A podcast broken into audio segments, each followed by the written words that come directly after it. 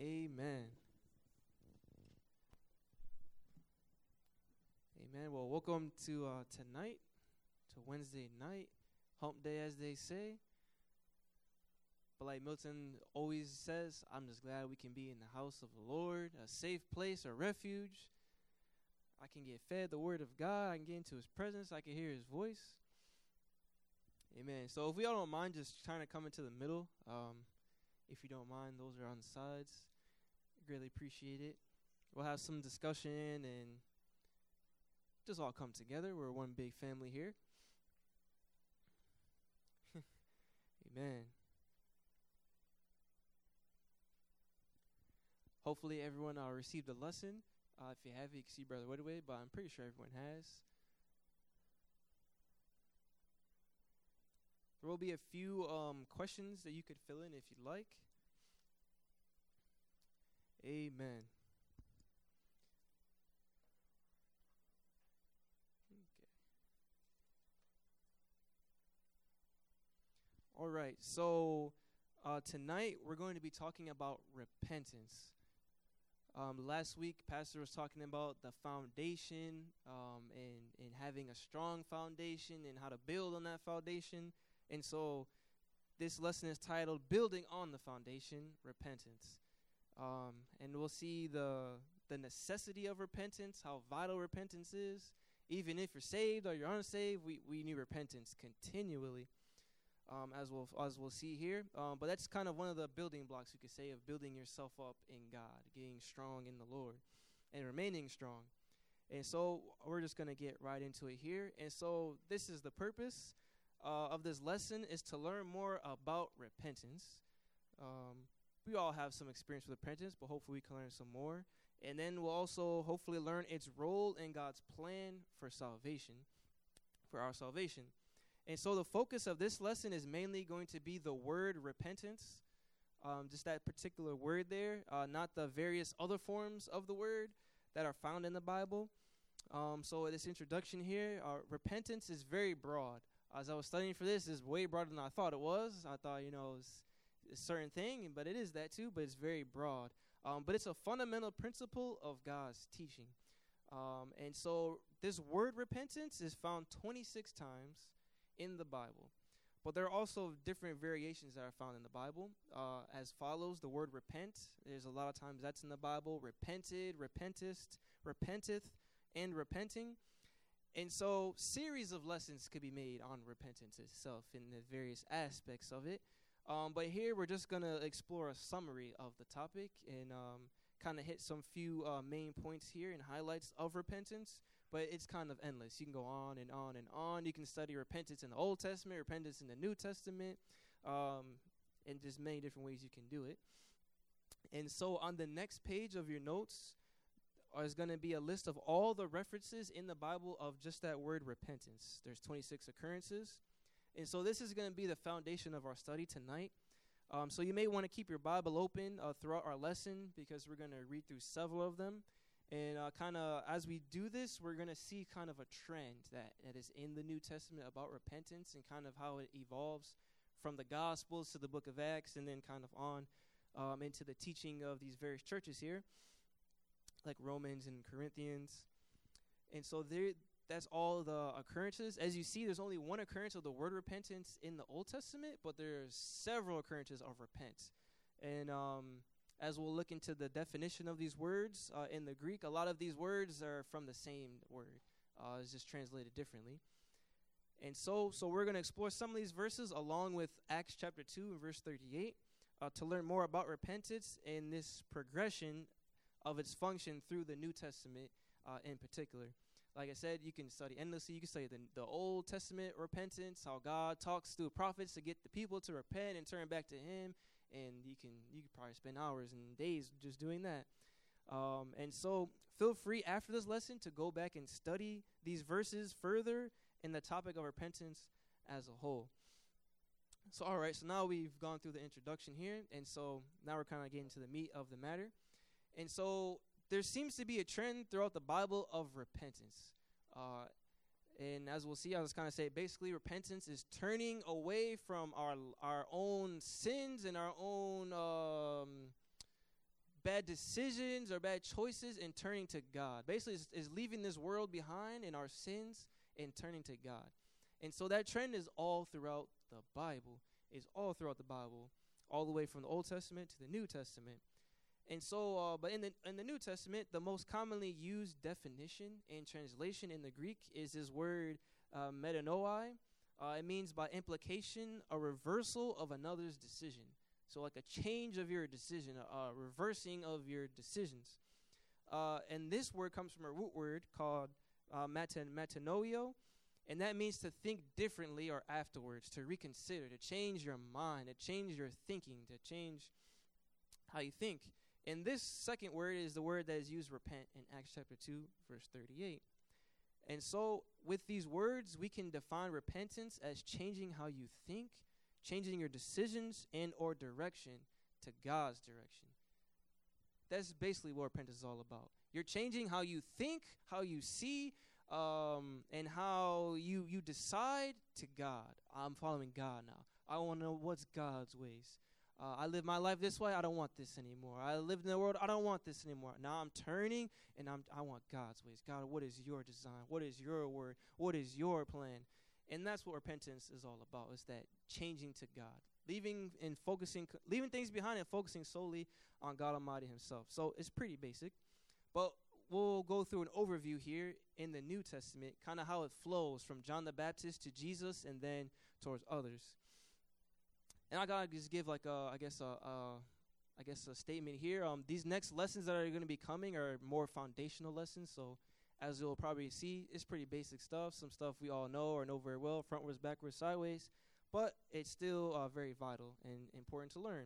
And there's always something, little nuance we can learn about something we've even learned before. And so first we see that John the Baptist leads the way before God. Should just say F O R, not F O R E. Uh, before God takes the lead. So John the Baptist prepares th- the way, you could say, the path for God to come. And then God comes to the earth, Jesus, God Almighty himself, and he uses this preparation, this starting point, this foundation that John sets about repentance, and then he continues to teach on it and trains us about it further. Then God leaves the earth, and he leads this lead to his apostles, to his disciples, to those chosen souls uh, to lead the church in the beginning. And then those early church leaders were expected to carry on the work of God of this repentance and give the lead to those coming after him. And so with that, that's our whole purpose. We come into the church, we learn about God, we get saved, we connect with God, and then we teach somebody else. We show somebody else. And so we start here with John the Baptist as he prepares a way for the Savior, for God himself. In Matthew chapter three, verse one and two, it says, "In those days, John the Baptist, he was preaching in the wilderness of Judea." What was he preaching? Repent. He, he's preaching repentance. "Repent ye, for the kingdom of heaven is at hand." This is the first preaching in the New Testament, repentance. Not who God is, which is important, and those things are after, but it's repentance. Turn back to God. Turn your mind to God. Turn your thinking to God. Turn your emotions to God. Turn how you look at the world to God. Turn to him. He is the solution. He is the answer. He has all knowledge, all understanding. Turn to the Lord. Don't try to run away from him. Turn to him. He just wants to love you. He's not going to harm you. He wants to take care of us. That's the first message you hear, is repentance. So here we see in the very beginning, this is extremely important. Uh, hopefully this isn't too boring, but repentance is so vital. It's necessary. Um, and so w- we continue. We see in Matthew chapter three, uh, verse seven through twelve, we kind of see John the Baptist uh, talking more about repentance. Um, so basically John the Baptist, he's preaching repent, and he's baptizing people unto repentance. And then some Pharisees come and some Sadducees, uh, some uh, religious leaders of the time that um, – not too good things are said about them. They're pretty self-righteous. They think they're good and everyone is below them, and they like to get all the attention. So they'll go into the middle of the street and just start praying, you know, and so people can see that they're praying and, oh, you're godly, you're praying, and all these people are watching. That's that's not the purpose. Jesus even tells them, you're going to get your reward if you do that. You'll get the praises of men. So these, these uh, individuals come to John. They come to his baptism, and when John sees them, this is what he says, "Oh, generation of vipers." That's kind of interesting. He says, "Oh, generation of vipers, who hath warned you to flee from the wrath to come? Bring therefore fruits meet for repentance. That means bring things worthy for repentance. Bring things that are going to bring about repentance. And then he says, think not to say within yourselves, we have Abraham to our father. For I say unto you that God is able of these stones to raise up children unto Abraham. And now also the axe is laid unto the root of the trees. Therefore every tree which bringeth not forth good fruit is hewn down and cast into the fire. Basically, John the Baptist is saying, what is your motive for coming here to get baptized? Why are you trying to get baptized? Did you repent? Are you serious? Are you sincere? What's going on here? So he's, he's kind of checking them and see. And then he goes on to say, I indeed baptize you with water unto repentance, but he that comes after me, which we know is God himself, Jesus, he's mightier than me, whose shoes I'm not even worthy to bear his shoes. And he's going to baptize you with the Holy Ghost and with fire, whose fan is in his hand, and he will he's going to thoroughly purge his floor and gather his wheat into the garner, but he will burn up the chaff with unquenchable fire. And so here, John the Baptist checks their motives. What is their purpose? Why were they coming to get baptized? Were they really trying to repent? Or, you know, just want to be shown at the at the hot spot? You know, all these people are coming here, the religious leaders, you know, like, well, what what is their, what is their motive? God's concerned with our motives, and he already knows our motives. He knows if we're sincere or not. And I'll tell you, if you are sincere with God, always wonderful things begin to happen just like that, because he knows you're serious. You can see God was uh, had to see if Abraham was serious. All right, Abraham, you waited for your promise. Now give me your promise. So I might be like, what? You going to take my, I waited how many years? Decades? I'm an old man, and I got to give you my promise. He was saying, what is your motive, Abraham? Are you serious? Are you sincere? And Abraham was sincere, you know, uh, as he was going to offer his son. God told him not to. And so with that, even repentance is, is about being sincere. There's nothing to hide. There's nowhere to go. There's nowhere to hide from God. And we just let him know what happened, and I don't want this anymore, God. And so uh, here um, we'll just hit our first question. Why did God have pre- the preaching of repentance be the first thing that goes before him? Why did he choose repentance? He could have chosen anything to preach. He could have said, Jesus is God. That could have been the first thing preached. But no, he said repentance is what I'm going to tell the people of the world first. So why did God choose that first? Anyone have any thoughts? Is this Ron?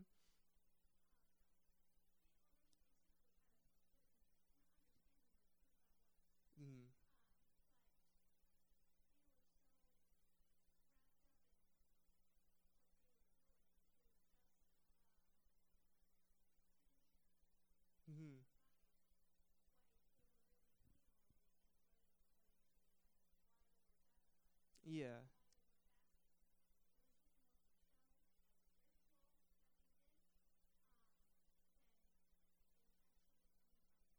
Mm-hmm.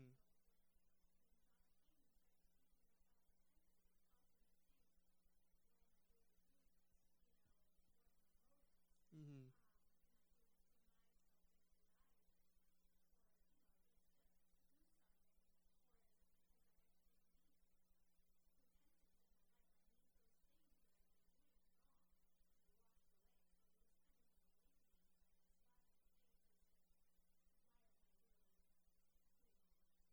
Yeah. Anyone else? Yes.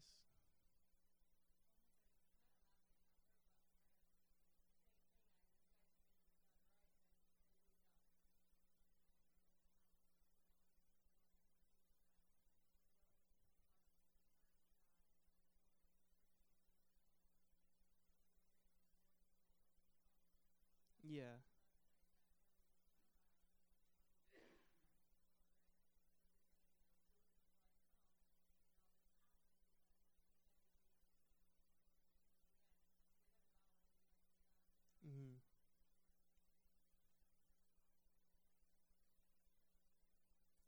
Yeah. Mm-hmm.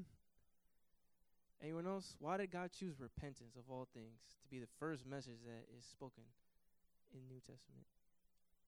Anyone else? Yeah, Brother Milton?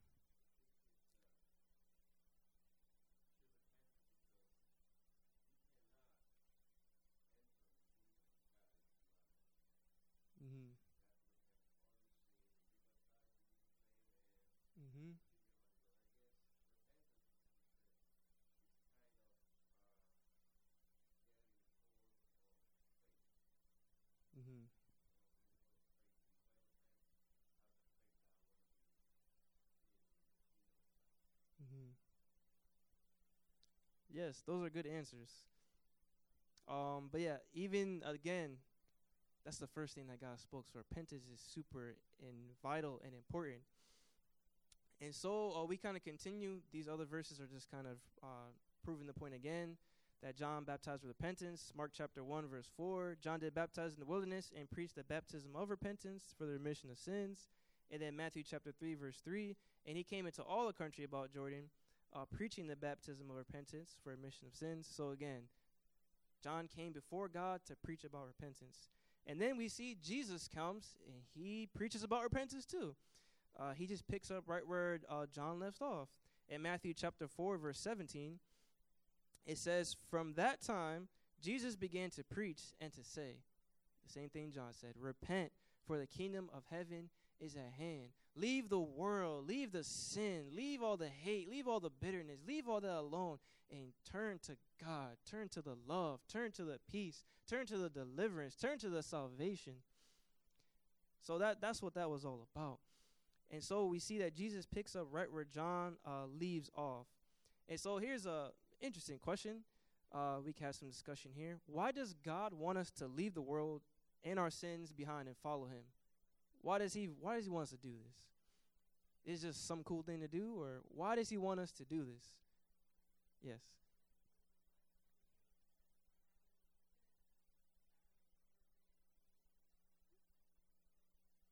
Mm-hmm.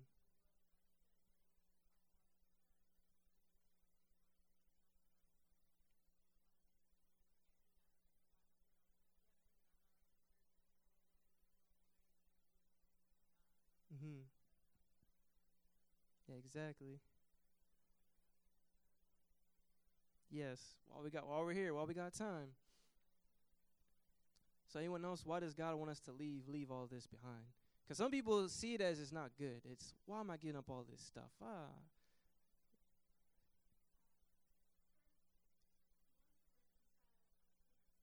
Mm-hmm.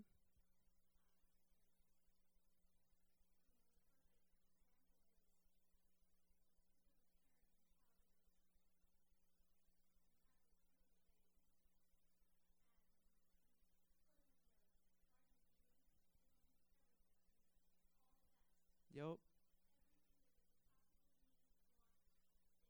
Mm, take care of her. Mm-hmm.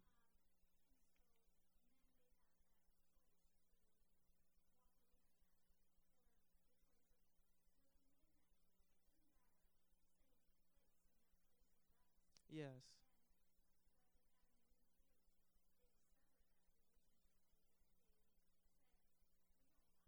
Mm-hmm.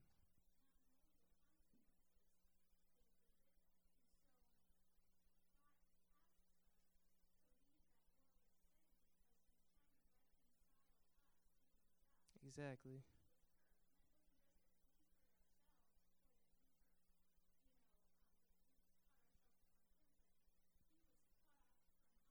Mm-hmm.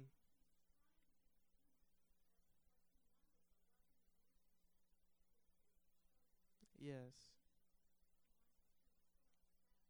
Mm-hmm.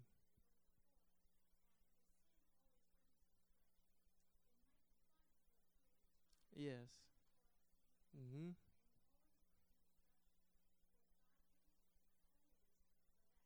Yes. Amen. Even if we don't like it sometimes, still the best. Yeah. Our cold medicine, woo. Some medicine tastes so disgusting, but it, it fixes what is wrong. Amen. So that's what it's all about. God wants to restore us to himself. We were never intended to live in a world of hate or pain or agony or sorrow or suffering. That was not God's design.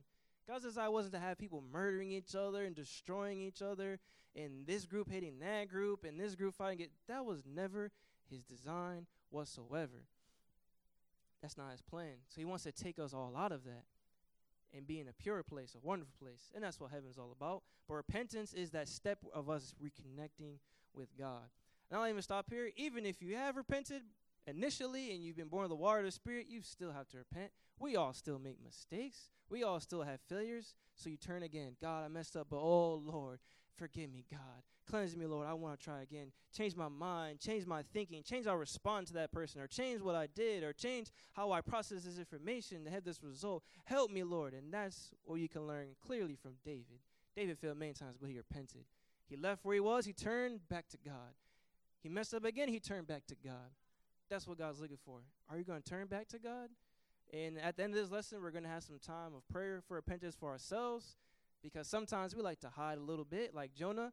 Uh, we maybe do something wrong or don't want to do what God says, and, you know, we think we're A-okay. Well, we're not A-okay. He knows, but he's very long-suffering. He's very patient. He wants the best for us. He'll, he'll wait some time, but eventually we have to make a decision. It's going to come to a point where we have to decide. And so God's just looking. Are you going to turn back to me? Yes, you messed up with what you said. Are you going to turn back to me? Yeah, you made a bad decision. Are you going to turn back? Are you going to get up? Or this person hurt you and wounded you. Are you going to turn back to me? Are you going to come to me again? This is what he's looking for. And so as we see in uh, Matthew chapter nine, verse ten through thirteen, uh, we learn a little bit more of uh, about repentance from God himself. And he kind of um, continues this progression from John, and he kind of adds more things to it. It explains it better. And it came to pass, as Jesus sat meat in the house, behold, many publicans and sinners came and sat down with him and his disciples. So you could say many uh, people that were not liked uh, by uh, people in, in, in you know society, let's say, publicans, may look down upon. And sinners, definitely by those that were, were deemed religious. Oh, sinners are filthy. They're awful. They shouldn't. You shouldn't even talk with them. You shouldn't even eat with them. But here's Jesus sitting right with people that are rejected and with sinners who are looked down upon very harshly. And when the Pharisees saw it, these religious leaders, they said, hmm, start wagging their finger. Why does your master eat with these publicans and sinners? Probably thinking in mind, what's wrong with him? If he was really God or really a prophet, he wouldn't do this. But then when Jesus heard that, he says unto them, basically saying, ah, you don't understand. Let me help you. Let me teach you. They that are whole need not a physician. If you think you're good, you don't need help. You think you're fine. You think you're good. You think you're secure. You're not going to listen to anybody. You're good. You're just going to keep continuing. But they that are sick, when you when you really hurting, you need to go to the hospital. You're going to go to the hospital. Uh, hopefully, you know, you have insurance or anything or have the money to pay for it, but you're going to go to the hospital. That bone is broken. I'm going to the hospital. And so, and he says, go and learn what that means. I will have mercy and not sacrifice. I did not come to call the righteous or the self-righteous to me, but sinners to repentance. I'm here to reach those souls that are hurting, that are wounded, that need escape, that need help, that that want the help, that w- humble themselves from their pride and say, I don't have it all together. I am. I don't have everything, you know, uh, where it should be, or I have failures in my life, and I need God. I, I need repentance. I need to turn away from this stuff and go to God. So he's just trying to explain to them, you've got to repent. You've got to humble yourself. Yes, you're a religious leader. You think you're so wonderful and holy. You're still a sinner. And that's the thing that they just didn't see. They didn't see themselves as a sinner. They thought they were above all that, when really they were lowest of the low, because they were they didn't even, they were even in a sense worse than a sinner, because they were a sinner that didn't want to accept who they were or what condition they were in or what opportunity God had for them to turn that all around.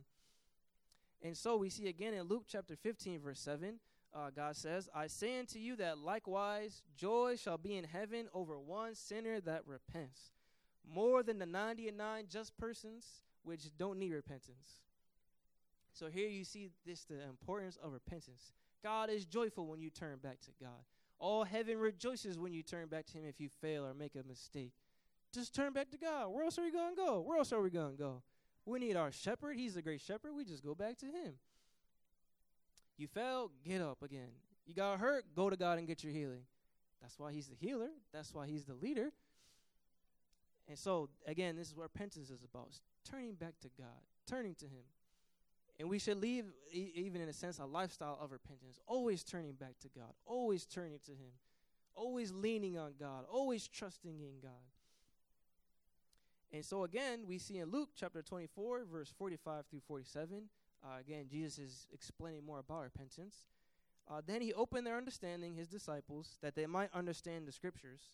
And then he says unto them, it is written, uh, and thus it behooved Christ to suffer, or it means he needed to suffer, and to be raised from the dead the third day, and that repentance and remission of sins should be preached in his name among all nations, beginning at Jerusalem. So again, we see the importance. He's he's training his disciples before he's going to, he said, hey, I got to die and be raised from the dead, but repentance is going to be preached all over the world and remission of sins to every nation. But it's just going to start here at Jerusalem. And so God wants all of us to change our thinking. God wants us to change our thinking. Yes, Sister Marie?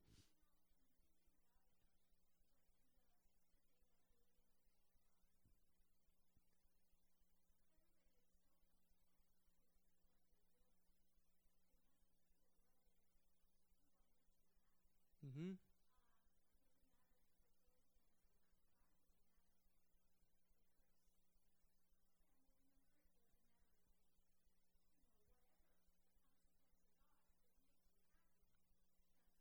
Mm-hmm.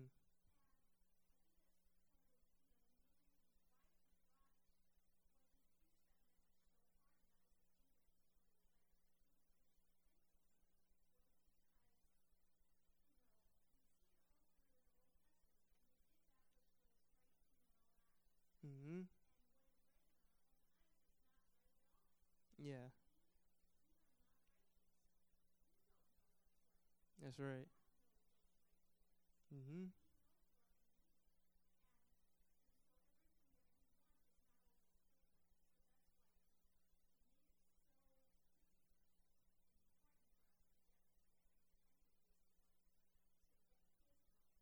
Yes.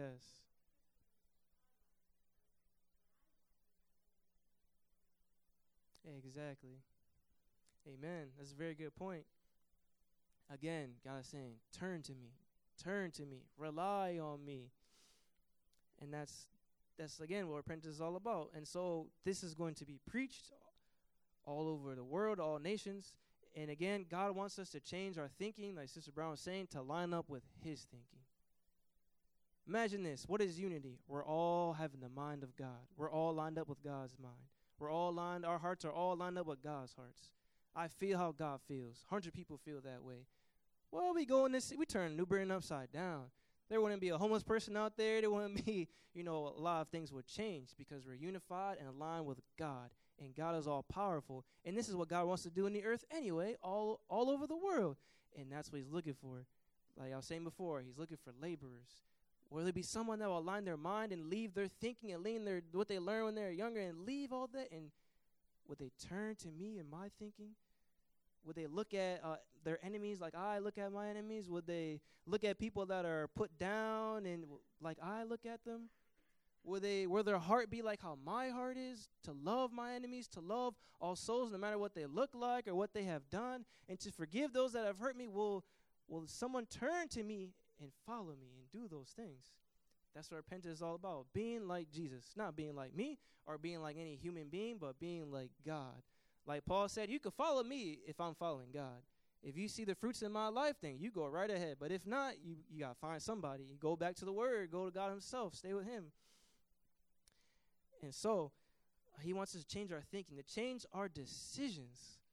I'll be honest with you, sometimes I just make the wrong decision. I've done the research, I've done the planning, I made the decision, and it's just like, ah, oh, I just failed. It's just, this is bad. Or like a, I make a bad decision, and then a terrible thing happens, or a huge ripple effect. This person's hurt, this person's hurt, I'm upset, I'm hurt. I'm like, oh, what is going on? But if I lined up my decisions and my thinking with God, all would be great. There would be peace. There would be truth. Uh, you know, good things would happen. And so God is looking for us to leave our life of sin. Now, most of us are already saved here. We're not just, you know, uh, sinning and saying, I'm going out here and doing this sin. And, ha, no, no, most of us aren't doing that. But God is looking to perfect us. He wants his complete light to shine through us, not just a little or some or eighty percent. He wants one hundred percent. He says to walk in the Spirit, capital S, walk in his Spirit, walk in the love that I have for all souls. You can check yourself and see if you accomplish that. If you can go, you know, to a homeless person or someone that has a bunch of tattoos everywhere. If you're just like, oh, you haven't quite reached it yet, because God doesn't go, oh. God says, ah, you're just you're you're just the right person. I'm gonna love you. Or you see someone that has a disability or something, or has autism or something. They're not just like, I'm not talking with you. No, Jesus goes right to them. Oh yes, oh my child, I love you. So you can kind of check yourself and see if there are uh, sins or things like that, or if you've accomplished walking in the Spirit, how you respond to people when you see them, or how you talk with them, or how you connect with them. Because with God, he doesn't respect any, any persons. We're all level playing field. And so uh, this is what he's looking for. So repentance helps us to leave all this stuff that we're not doing right and turn to God, and we can learn of him and continue to follow him. And it cut off these things. God even goes to a, a, a bigger extent where he says, if your right hand offends you, if you're doing, if it's stumbling you, it's in your way, cut that thing off. If you're, even if your eye, if your eye offends you, cut, pluck that thing out your eye. It's better to have one eye to go to heaven than have two eyes and, you know, hit the escalator down. And so, try to say Alexi, go to hell, basically. And so, trying to keep a little a little humor, lighten everybody up. But God is very serious. And he, he's doing it because he loves us. He's saying, hey, don't think bad about yourself. I don't think bad about you. My thoughts concerning you are good. They're peaceful. It's expected in. Get lift up from that. And so he just wants us to change to have a wonderful life, a peaceful life, and to love ourselves, love God, and love other people all the time, not kind of situational love. Uh, I love you when it's Sunday morning, but, you know, Thursday when I see you at the store, oh, goodbye. no, no, no, no. So repentance helps us leave all that stuff alone. Leave that here. Turn to God. God, help me. Forgive me, Lord. I got to learn better. I got to change. I want to do what's right. And so we all need to change. And like I said here in bold, there will still be pain and still hurt as you're, as you're turning from these things and going to God. You're still going to face pain and hurt. But now we have God on our side, and we have access to our Savior. And so I put in Romans, here, Romans eight thirty-one, what shall we say to all these things? If God be for us, who can be against us? If you're struggling with something, if God is for you, that thing can't be against you. Repent, turn to God. You failed, turn to God. That thing can't be against you. It's not going to hold you and stop you. Unless you repent, and if you do, you turn back to God, focus on him, and start seeking him again. Oh, now you can overcome. Nothing can stop you. Nothing can get in your way.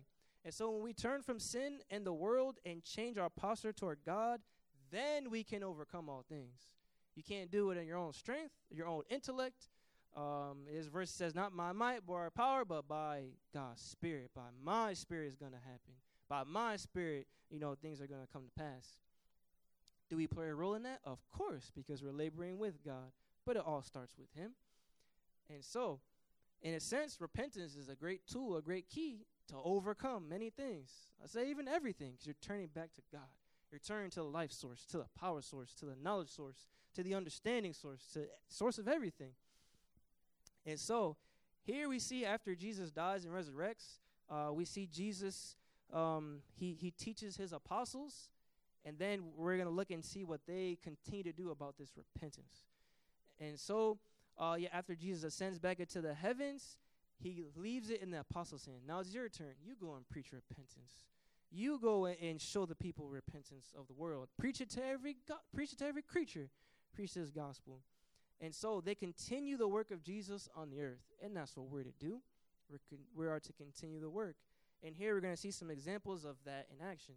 In Acts chapter five, verse twenty-nine and thirty-two, then Peter and the other apostles answered and said, we ought to obey God rather than man. So basically, they were following God, and then some people didn't like them, these religious leaders, and they were saying, oh, what is going on here? So, you know, try to bring them before a trial and see if they can throw them in jail or something, or what they would do with them. But then Peter and the apostles say, we ought to obey God rather than men. The God of our fathers raised up Jesus, whom you slew and hanged on a tree. Him hath God exalted with his right hand to be a prince and a savior, for to give repentance to Israel, to finally give the opportunity and the space for Israel to finally turn it all around and come back to God. Like Sister Brown was saying, in the Old Testament, the Jews, they will go to God. Oh, they fail. They leave him a little bit, and then they get into a bad spot. Oh, I'm going to turn now back to the Lord. I, I'm in a terrible, awful spot. Everything is broken. I lost everything. I got to turn back to God now. I went out of slavery, and then, oh, they get back to God. They repent, and then they stay here a little while, maybe get a little content. As Sister Maria was saying, get a little comfortable. Oh, they fail again. Get right back. And then they're saying, oh, no, this is real bad. I got to turn and repent again, and, oh, I got to reach back to God. Oh, Lord, forgive me. Oh, help me. Get me out of this situation. And so here is saying once and for all, God came to give repentance to the whole world. It started in Israel and Jerusalem. It's for the whole entire world. And here's what they're saying. And they're saying, we're witnesses unto these things, and so is the also the Holy Ghost, whom God hath given to them that obey him. And then we're going to see here, which is wonderful uh, for many of us. I don't know if anyone here is of Jewish descent. Uh, maybe if you are, God bless you. If not, that's perfectly fine. Because like I said, it's open to everyone. But here we see that repentance was given to the Gentiles. Now you got to understand this. Jesus started with the Jews, one culture, one ethnicity, one group. He started with them. And then we see this man Cornelius that got saved. He was not of Jewish descent. And that was showing that, one, God's not a respecter of persons, and two, this is for everybody. This is for you and for your children and your grandchildren, so many as are far off, even as Lord thy God shall call, you know, in Acts chapter two, and on and on. And so we might laugh and say, ah, ha, ha, because we're all Gentiles here. We're all, we're all not of Jewish descent, but this was a big deal. And as, as you read the book of Acts, you see it was a big deal in their day. They had many discussions. They had, uh, some people say, a council there, and they were trying to figure out, what are we going to do with all these Gentiles that are not Jews that are saved? What are we going to do with them? Do they keep the law? Do they not? And so this was a very um, important uh, event that took place. And uh, I'm not going to read the whole thing, but basically this man is, is not a Jew. The first man to be saved that's not a Jew. Everyone else was Jewish. You read the book of Acts chapter two, they were all Jews. They were there on a holiday, the day of Pentecost. They were from all over the world. You see the different nations there, but they were all Jews. But this man Cornelius, you can read in Acts chapter eleven, one through eighteen, he was not a Jew. And that just opened up the floodgates. And then you get to Paul's time, and Paul's going to all these Gentile places that are not Jews, and people are getting saved all over Europe, you know, and all around. And so I just want to put that there because repentance is for everybody. In our day, we could say repentance is for the disabled. Repentance is for any ethnicity. Repentance is for the young, the old, the middle-aged, uh, whatever, however old you are, repentance is for everyone. We all need to turn away from all this mess and turn to God. We all do. We all need to do it continually. Then we see another example in Acts chapter nineteen, verse one through five. Again, this is the apostles continuing what God taught them about repentance. And it came to pass that while Apollos was at Corinth, Paul, having passed through the upper coast, came to Ephesus, and he found certain disciples. And he says unto them, have you received the Holy Ghost since you believed? And they said unto him, we have not so much as heard whether there be an Holy Ghost. And he says unto them, unto what then were you baptized? How are you baptized then? And they said, John's baptism. Then Paul said, Uh, yeah, then said Paul, John verily baptized with the baptism of repentance, saying unto the people that they should believe on him, which should come after him, which is Jesus, which is on Christ Jesus. Then when they heard this, they were baptized in the name of the Lord. And so we see that John was baptizing people unto repentance. But Jesus gave more clarity, gave more information. He said, hey, this is going to be, you're going to be baptized in my name for the remission of your sins. You're going to repent, and then you get baptized, and then you can receive my spirit. So we, that's all I was saying in the beginning. It's kind of a progression here. John had to set the foundation. Jesus came himself, and he can, carried it on, and he's God himself. He continued to explain more about it, and then he taught his apostles, and the apostles go and do the actions. And so uh, here we see the, the apostles and others that have believed God continue the work Jesus trained them and commanded them to do about repentance. So I said all that to say this, that John's baptism to repentance isn't the f- final baptism, isn't the fulfillment of God's complete word, as we see here, because Paul's asking them, you're baptized into John's re- baptism to repentance? That's very good. That was the foundation. That was the step. But now you need to get baptized in Jesus' name, because that's when all your sins are washed away completely and entirely. And we get that information from God Almighty himself. And so here we just see, uh, like I was saying, this progression about repentance. And so again, uh, one more uh, we see here in Acts chapter twenty-six, verse nineteen and twenty. Uh, we see Paul talking to a king, a great ruler of a nation maybe at this time. Uh, maybe you could say a president or a prime minister, you know, in our day. And he says, whereupon, O King Agrippa, I was not disobedient unto the heavenly vision, but showed first unto them of Damascus and at Jerusalem and all throughout all the coasts of Judea, and then to the Gentiles that they should repent and turn to God, and do works meet for repentance, that are acceptable for repentance. Like I was saying, sincerity, uh, a desire to want to change for God, a desire to want to leave all this behind, a desire for the truth, a desire for the love and the peace that is available, that's out there. Uh, I guess I'll give a little testimony about my own self uh, with repentance. Uh, I came to the Lord when I was nineteen years old, um, around eighteen years or so. Uh, well, I guess back up. My whole life, my dad wasn't there, so I was just kind of alone. Uh, mom got divorced, got remarried, got divorced again. So I was like, whoo, all right, brokenness all over the place. I have sisters I've never met that are all over the United States, so you can kind of see, man, you got puzzle pieces all over the place. What's going on here? And so uh, there's a lot of rejection, a lot of hurt. Then I'm super skinny, so middle school wasn't good. High school is definitely not good. They're all big and strong and everything. I'm like, whoa, this is not good. So, you know, I get messed around or whatever, and I was very shy, introverted, so, you know, you kind of get the story. And so as I'm getting older, I'm trying to figure things out. Um, I learned, I noticed something. There's a lot of hate here on this earth. There's a lot of violence and just pain one to another for no good reason at all. Like, why are we doing this to each other? We can, we're smart enough to this. Like, what's wrong with us? We got all this technology and everything. We're supposed to be so advanced, but we can't even get along with each other. This doesn't make any sense. So I knew, okay, darkness and badness, this is real. So I thought maybe good has to be out there if all this is going on. There's got to be at least a chance. And, you know, you see good things, people helping each other or, you know, doing charitable acts. So I said, oh, okay. So there is good here somewhere. It's very small. It's not that big, but it's still here. So anyway, um, then uh, after that, I'm like, okay. Uh, my collarbone gets broken and everything. So basically, long story short, I get to a place where I don't want this world anymore. I don't want the hate anymore. I don't want the bitterness anymore. I don't want the envy anymore, the jealousy. Like, that's all dumb. I don't want this ridiculousness. Why can't I have love? Why why can't I have peace? Why can't we all have love? Why can't we all have peace? So I came to a point where I didn't want the world anymore. So I just saw all the badness that was in it, and it wasn't going to stop. And it's just getting worse and worse and faster and faster. And so I said, okay, enough of this. Enough of this. I'm tired of fear. I'm tired of depression. I'm tired of pain. Enough of all of this. There's got to be something else. So in a sense, you could say I was turning. I didn't know God at the time, but I was turning away from it all. And then that's all God needed to see. He said, okay, all right. And then he revealed a little bit about himself and a little more and a little more, a little more. And next thing you know, I knew who he was. I knew his name. I knew what I needed to do, that I had to repent. I had to come to him. And I had to be baptized, feel his Holy Ghost, and I had to keep living his word and let his light shine through me and not my own light. And so I reached a place where enough was enough. Enough was enough. And so even if you have already been saved, you gotta you might have to reach that place too. Enough is enough. The way I'm living my life, enough is enough. No more of this. Uh, whatever it might be that you're dealing with or going through, sometimes I get a little lazy. I have to get to a place. Enough is enough, King. Why are you being lazy? You don't got time left on this earth. You know how much time you got? What are you doing wasting time, man? Just leave. Enough's got to be enough. And so, in a sense, that's what you have to do when you first come to the Lord. You got to just leave everything behind. You've got to forsake all that and go for God with all your heart, with all your mind, with all your soul. Don't play around. Don't play any games. Just go for him. And that's what he's looking for, arms wide open.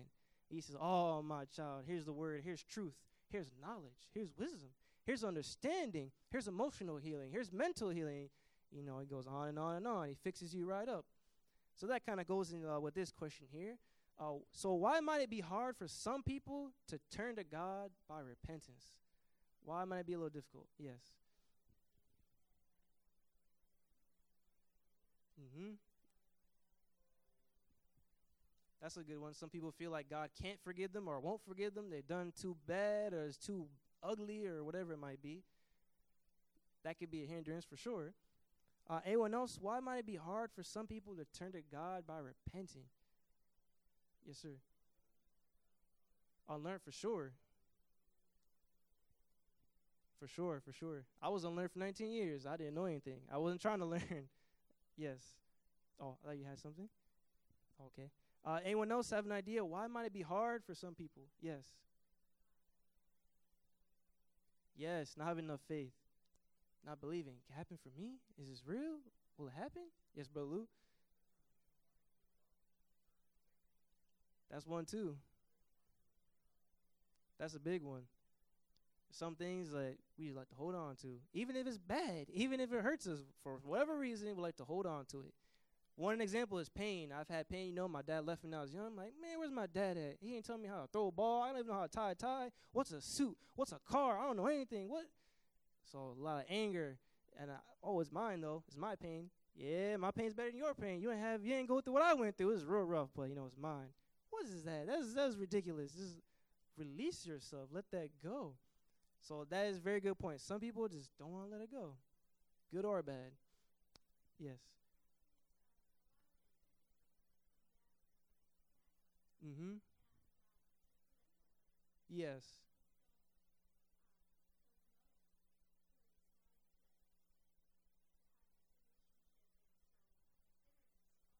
Mm-hmm.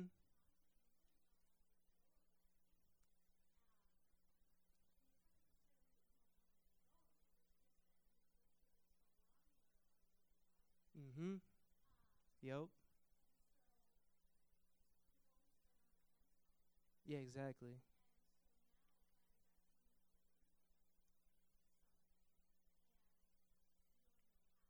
Mm-hmm.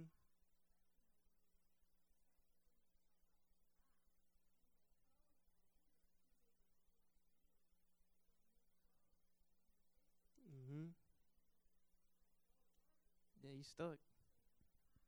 Mm-hmm.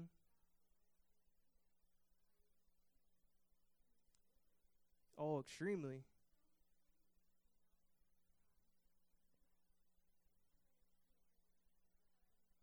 Exactly. Mm-hmm.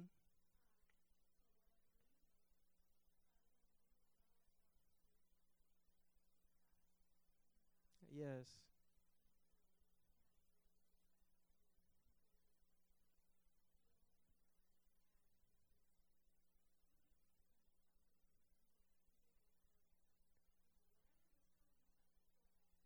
Mm-hmm. Yes. What should have been there. Mm-hmm. Yes. I'll get you more, bro. Steve. Oh, go ahead. You just go for it.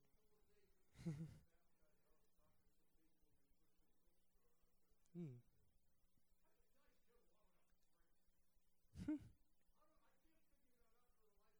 yeah. Hmm. Yep. Yep.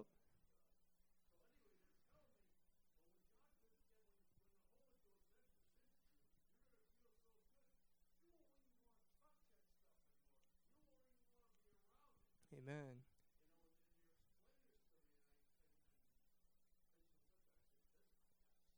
Yes. Amen. Yeah, that's right. Taste and see that the Lord is good. Amen. Amen. Glory to God. That's right. Amen. Freedom. God's not going to give you hurt. He just wants to help. That's it. And for me, it was hard because it was a whole new experience. I never really sh- was shown signs of affection or hugs. That was pretty uh, non-existent in my household. Or, oh, I love you. No, not really. Better get some good grades. You better not mess around. That's pretty much all I got. And, you know, just hang out in your room. Do whatever. You know, I've got other stuff to do or whatever it might be. So it's kind of new. It's kind of a little scary. It's kind of uneasy. But just release it to God.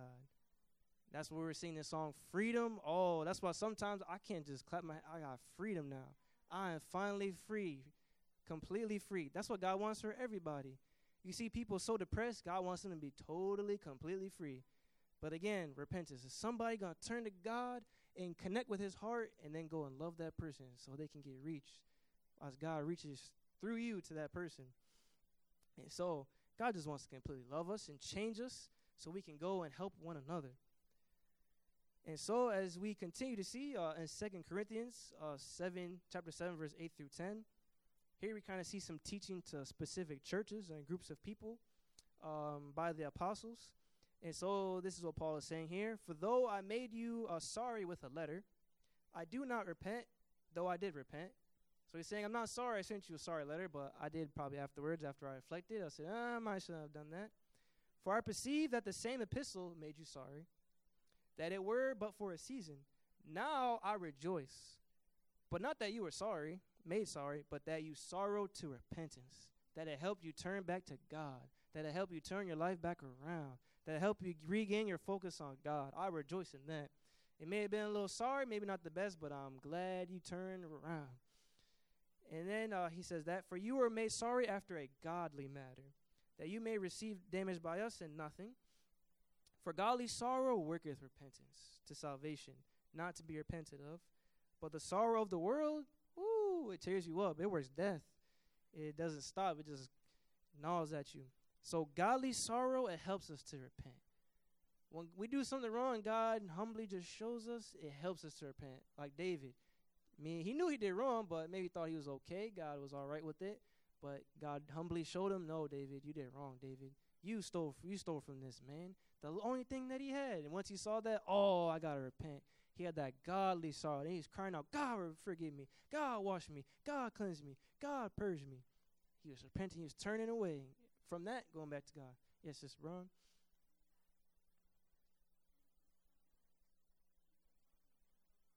Oh, not at all. mm-hmm. Mm-hmm. Yeah.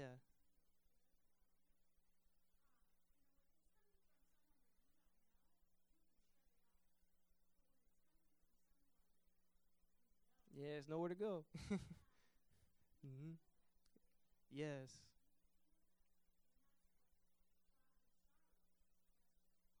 Mm.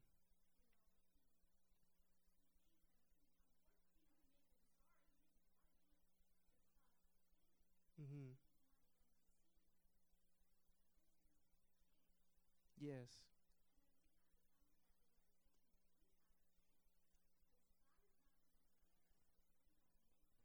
Mm-hmm. Yes, that's our part. Mm-hmm.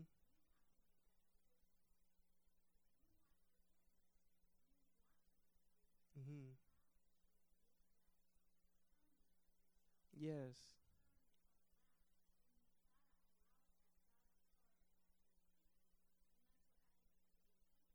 Mm-hmm. Yeah, what do we do? Mm-hmm. Yes.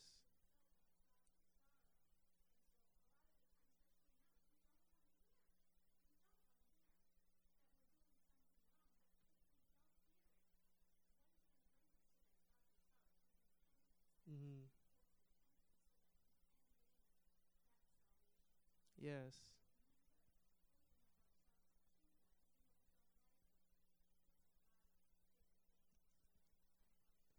Amen. And why hold on to it?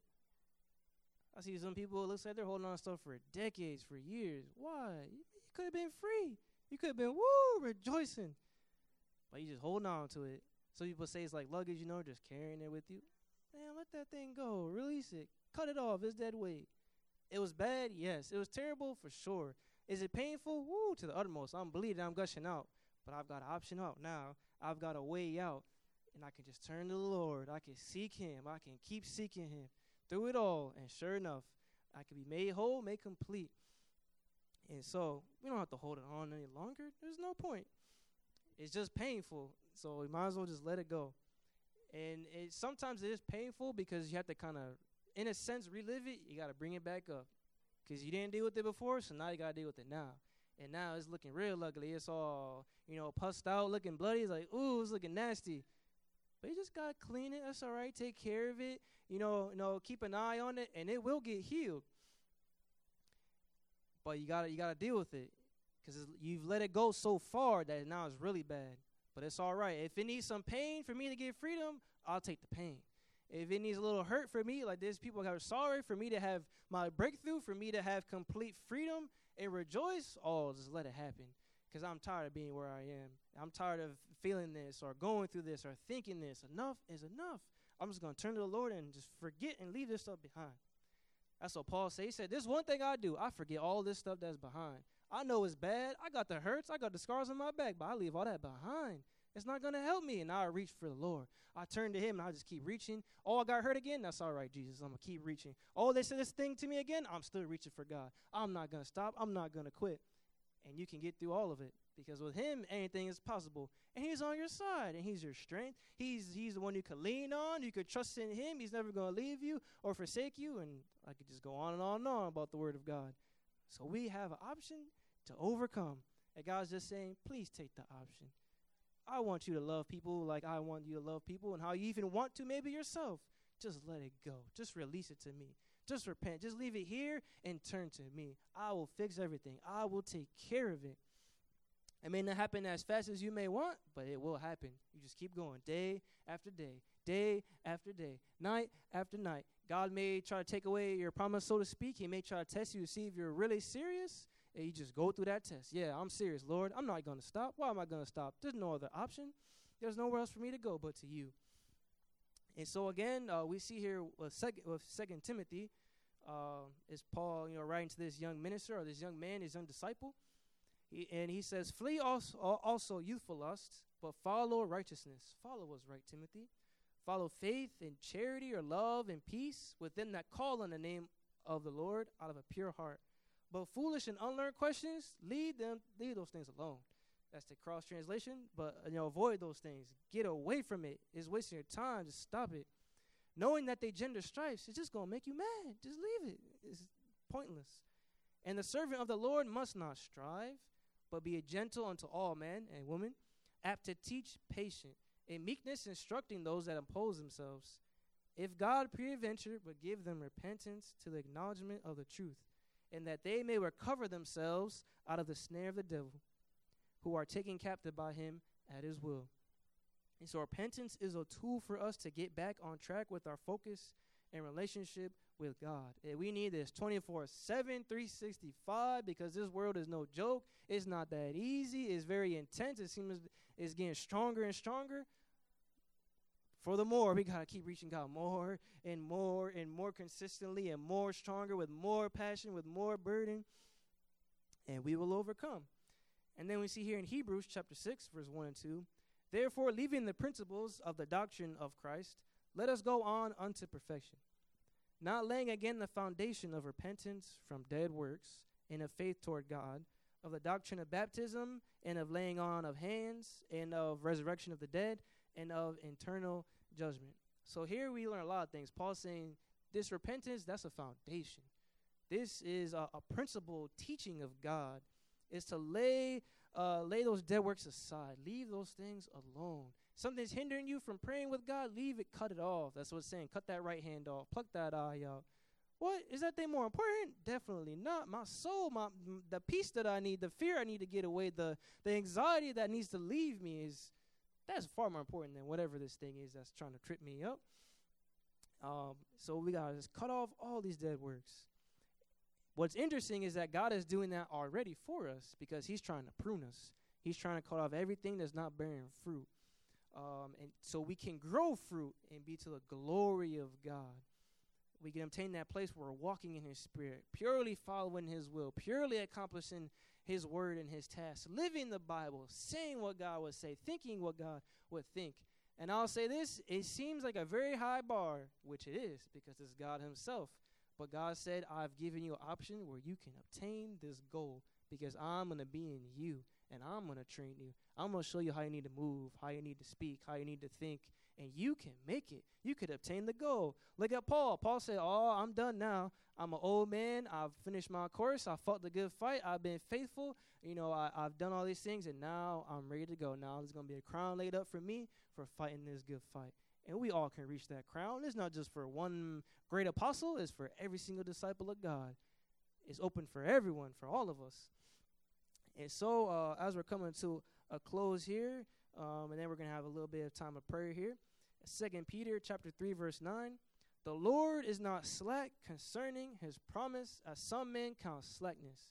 God is going to back up what he says. Now, I may fail sometimes to back up what I say.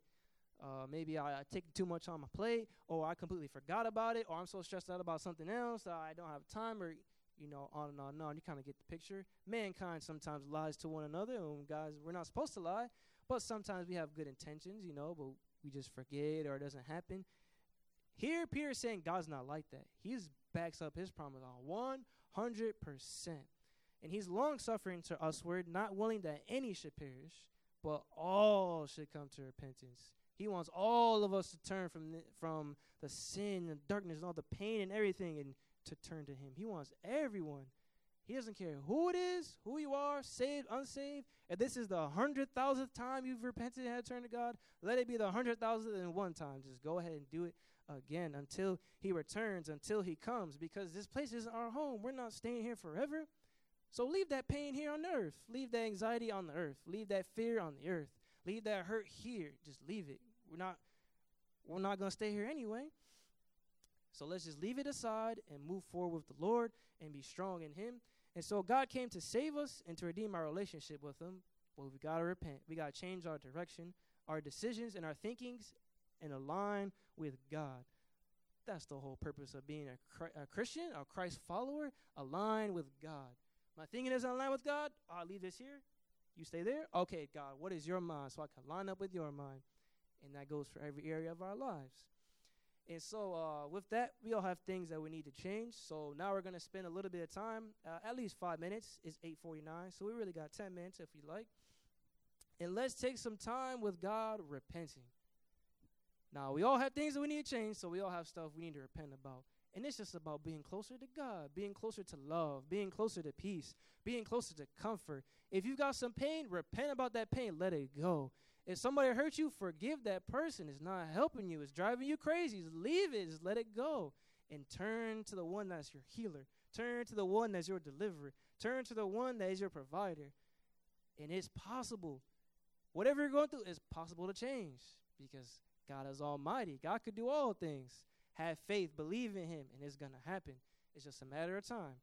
And so with that, let's all just take some time and pray. You can stay in the seat if you like. You can come to the front area if you like. You can walk around if you like to walk and pray. But let's just spend some time repenting to the Lord, asking for forgiveness of things that we have done we know are wrong, things he's talking to us about to change, and we're struggling with it. He just wants to help us. He wants us to actually uh, make those changes. He wants us to be pure. He wants us to be righteous.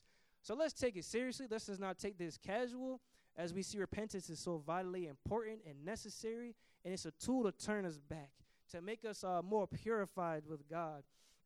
And so I know it's a little different than a, than a regular lesson, but I think each lesson should have a time connecting with God, praying, or uh, doing something to connect with the Lord, not just go home and bring a piece of paper with us, throw it in the trash. No, let's spend some time connecting with the Lord. So we're going to take a few moments, then I'll come back and we'll close it up. Uh, you can be as loud as you like, as quiet as you like, but please be serious. Be honest with the Lord. Just let him know what's going on. He's here to help us, and he's given us this moment in particular to take this step. So let's all pray for a little while.